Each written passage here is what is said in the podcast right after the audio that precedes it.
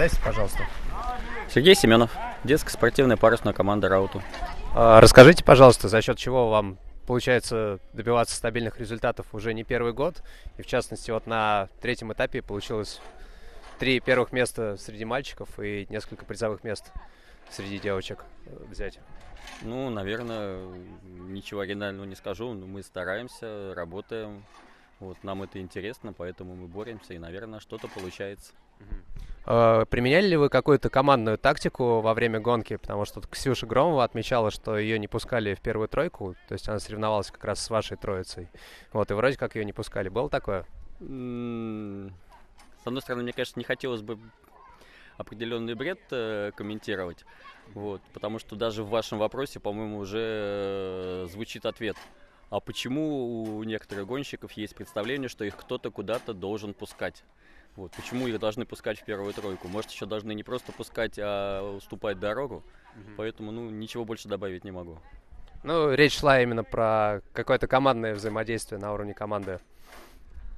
Ну, во-первых, наверное, какое-то взаимодействие должно быть. Вот. Э, наверное, странно требовать, э, чтобы, э, грубо говоря, больше мешали своим, чем, чем соперникам. Вот если это имеется в виду, то, ну, наверное, странно требовать противоположного. Вот. А потом, ну, очень часто начинаются разговоры о командных действиях, когда, ну, просто что-то не получается или чего-то чуть-чуть не хватает.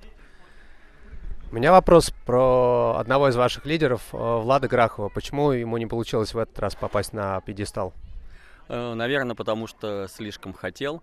Вот, а у некоторых людей, у некоторых гонщиков, когда очень-очень хочется, вот, включаются другие механизмы и не получается. Тем более ветер был очень непростой. Вот, э, ветер был такой, что никому ничего не гарантировал, и ситуация постоянно менялась, и нужно было быть в тонусе. Вот, ну вот Владу иногда не хватает нервов, иногда не хватает спокойно дышать и считать вот, а, превращаются в необдуманные активные действия, которые при таком ветре ни к чему хорошему не приводят. Может быть, сказался первая, первая гонка в первый день, когда Владу удалось выиграть, причем с очень большим отрывом и очень убедительно. Вот. А когда в следующей гонке, наверное, точно так же не получалось, ну, привело к определенным неаккуратным и необдуманным действиям.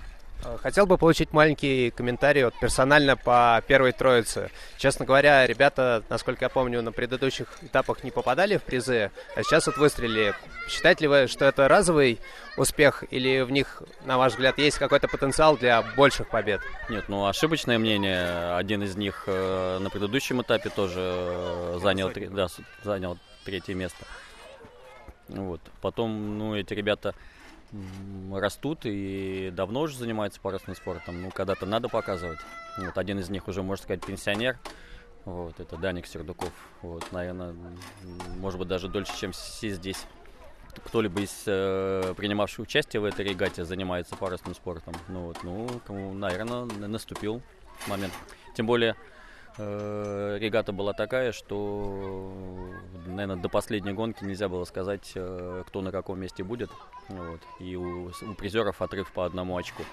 Вот. Так что... То есть переход опыта в качество все-таки присутствует? Ну, наверное, должен быть. Вот.